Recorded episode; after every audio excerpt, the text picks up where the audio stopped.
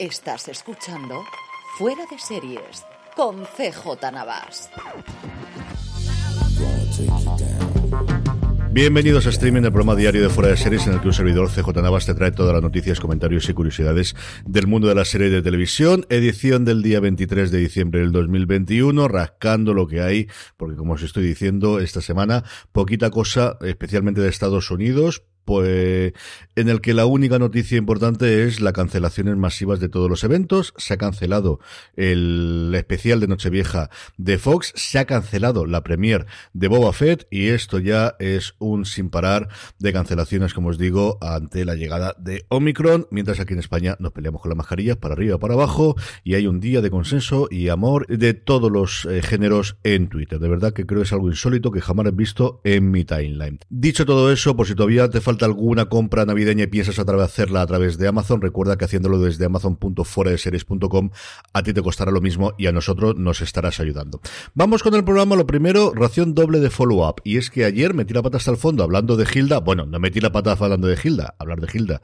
siempre es bueno, de la serie animación en Netflix, pero no sé cómo estas cosas que de repente se te escapan de la cabeza, se te va del radar y no o no recordaba o ni siquiera sabía que el 30 de diciembre nos llega la continuación de la maravillosa serie de animación en forma de película, se llama Hilda y el Rey de la Montaña, como os digo, nos llega el 30 de diciembre. Gracias a José Mateos, que es la primera persona que me ha dicho en Telegram, y posteriormente me han recordado que estaba nominada a dos premios Annie de animación que comenté ayer en el programa, y es que mm, es cierto que no está en ninguna de las categorías principales, esa mejor dirección y a mejor eh, música, pero en fin, que se me escape esto con Hilda, madre mía, necesito que termine el año o no,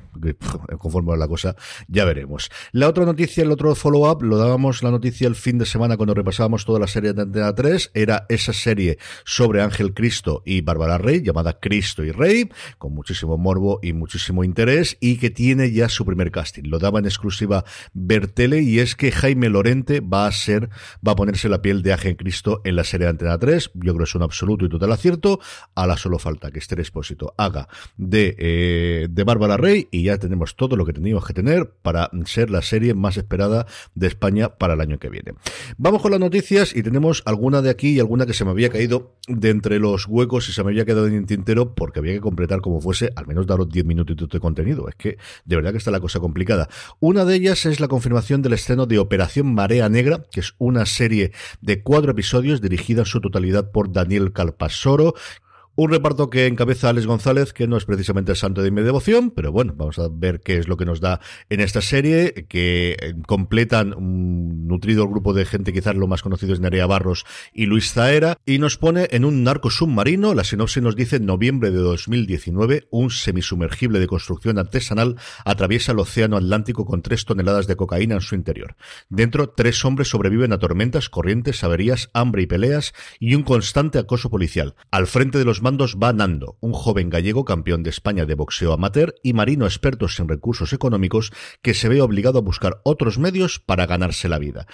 Habrá que ver las imágenes sobre todo compararlas con Vigil. Tampoco nos volvemos locos que el otro es un submarino nuclear en condiciones y esto es un submarino, pues eso, como ya os he dicho, eh, nos dice la propia sinopsis, hecho de la mejor forma posible. El estreno en Amazon Prime Video se va a realizar en febrero, así que ya nos tenemos una cosa cargadita. Tenemos todos mientes de Movistar Plus, tenemos Express, que no se nos olvide que la lanza Stars Play también a finales de enero y en febrero va a ser esta operación Marea Negra, en la que además de Amazon Prime Video colaboran todas o al menos la gran mayoría de las televisiones autonómicas que estrenarán la serie posteriormente a partir del otoño en esa segunda ventana que Amazon Prime Video lo ha hecho ya previamente con, alguna serie de autonómicas y especialmente con todas las series de Mediaset. La que encabezaba esta semana su grabación, que veremos a ver si logran llevarla adelante, espero que sí, o al menos rueden alguno de los episodios antes de que todo se pare, que es lo que tiene toda la pinta, es Apagón, esa serie multi, con multiguionistas y multidirectores que está basada en Tras el Apagón, el podcast de Podium. El que ha empezado su rodaje es el que será el tercer capítulo, que está escrito y guionizado por Isa Campo, y a este tenemos que unirles un episodio dirigido por Rodrigo Sorogoyen y guionizado por Isabel Peña, como es norma habitual de la casa, otro dirigido por Alberto Rodríguez y como también es norma de la casa, guionizado por Rafael Cobos, que es el que la ha acompañado de siempre en La Isla Mínima, en El Hombre de las Mil Caras o en La Peste, otro escrito por Alberto Mariani y dirigido por Raúl Arevalo, y el último de ellos dirigido por Isaki Lacuesta, que está eh, escrito por Fran Araujo y también por Isa Campo, que eh, repite en este caso.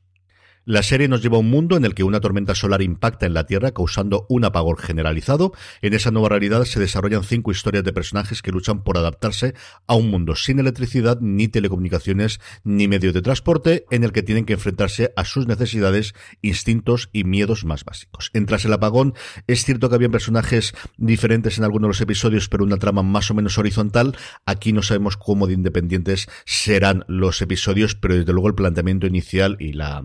el hecho de tener distintos directores y guionistas, parece que la naturaleza episódica va a estar bastante, bastante presente en esta adaptación. Otras noticias, una, bueno, curiosa y alegre para estas fechas navideñas, es que el 2 de enero en Cosmos se va a estrenar el especial de Navidad de Crimen en el Paraíso, una de esas series, hablamos de ella en fuera de series durante este fin de semana, que no te engaña, que siempre te saca una sonrisa a la boca, que se hace muy bien, y estaba inédito este especial de Navidad en España, 90 minutitos, para aquellos que disfruten la serie, el 2 de enero se estrena en Cosmos. Y otra serie de la que se habla muy poco y yo creo que tuvo la mala suerte de cuándo se estrenó y cómo se estrenó y la difusión internacional que tuvo es Snowfall, que va a estrenar ya su quinta temporada en febrero, el 23 de febrero en Estados Unidos. Es una serie original de FX en Estados Unidos que aquí emitía HBO España en su momento, que a mí me gustó bastante lo que vi en su momento, pero yo creo que al final era vueltas con el mundo de la droga en Los Ángeles, que ya hemos visto en muchas, muchas series, y la cosa era bastante complicada complicada uno de los grandes atractivos para mí era ver a Sergio Pérez Mencheta en una producción americana. De hecho, si yo no recuerdo mal, le pilló el COVID en alguna de las temporadas, eh, el primer confinamiento en el, rodando en Los Ángeles en alguna de las temporadas, que sabéis que es un actor que a mí me fascina y me encanta y me gusta todo lo que ha hecho. Yo sigo eh, diciendo que su personaje, el papel que hace en el episodio del CID del Ministerio del Tiempo, es el mejor episodio que ha tenido la serie y mucha parte y mucha culpa la tiene él. Es alguien que me gusta y mira que no he visto lo que todo el mundo me ha dicho que vale muchísimo la pena, que es su labor como actor de teatro y como director teatral. Pero al final, esto de estar en provincias hace que la cosa se complique mucho. Y es una de las cosas que, he hecho mucho de menos el, poder haberlo visto. Pero, como os digo, quinta temporada de Snowfall, el 27 de febrero en Estados Unidos. A ver si la sigue teniendo aquí HBO Max o, por el contrario, pasa a englosar las filas de Disney Plus. Y una última noticia de industria, y es que la primera traba que había para la fusión o para la compra, o como queramos llamarlo esto, de Discovery y de Warner Media, ya ha sido superada, has tenido la autorización de la Comisión Europea, le faltan varios requisitos, entre ellos el más importante es sus homólogos eh, norteamericanos que le den esta misma aprobación. Si todo va así, el nuevo gran mandamás del conglomerado, que es David Zaslav, a día de hoy el CEO de Discovery, espera tener todo fijado y cerrado para mitades del 2022. Lo principal que falta por aprobarse es, como os decía, por un lado, la aprobación de las autoridades americanas y por otro lado los accionistas de Discovery. Los de AT&T no tienen que aprobarlo, lo de Discovery sí. Si es así, pues tendremos otro gran mega gigante a mitades del 2022. En cuanto a aires, hoy poquita cosa, pero muy grande, porque tenemos un avance del 2022 de todo lo que nos va a llegar en HBO Max y junto con algunas que ya conocíamos y sabíamos como Peacemaker o House of the Dragon, que es de las cosas que más empezamos, eh, esperamos, o La Edad Dorada, que es la que nos va a llegar mucho antes, la eh, vuelta de otras series, algunas que sabíamos que iban a llegar, como Barry, y otras que no sabíamos nada,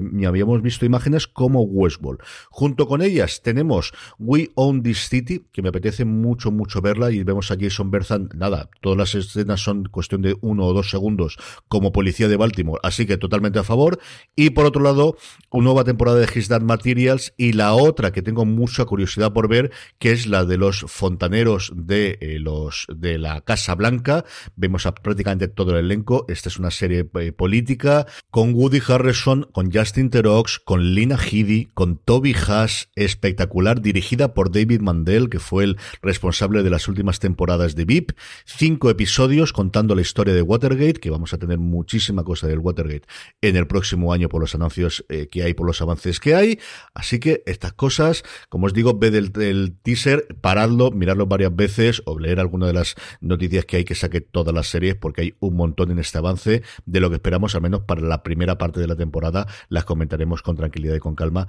en el fuera de series de esta semana y también en ese especial que hacemos tradicionalmente para primeros de año con las series que más ganas tenemos de ver para el nuevo año, en este caso para el 2022. Ese será uno de los distintos especiales que estamos programando para estas eh, festividades, para estas fechas navideñas. El que antes podréis ver y escuchar es el de las mejores series de 2021, que si nada se tuerce y todo va como tiene que ser, lo grabaremos hoy que me estáis escuchando jueves 23 de diciembre en torno a las 10 de la mañana hora peninsular española. Si lo escucháis antes este streaming, ahí me podéis tener, eh, nos podéis tener a Jorge, a Don Carlos y a un servidor a través de Twitch, seguirnos en directo y así nos podéis comentar y decirnos qué os está pareciendo nuestro top y cuáles serían vuestras series preferidas en directo a partir de las 10 de la mañana, como os digo, en horario peninsular español estaremos grabando. Y poquita cosa más, eh, buena noticia del día, pues a todos aquellos que os haya tocado la lotería, muchísimas felicidades y me alegro un montón. A mí no ha sido el caso, ni una puñetera devolución. Eso sí, la agencia tributaria ha tenido a bien mandarme un SMS esta mañana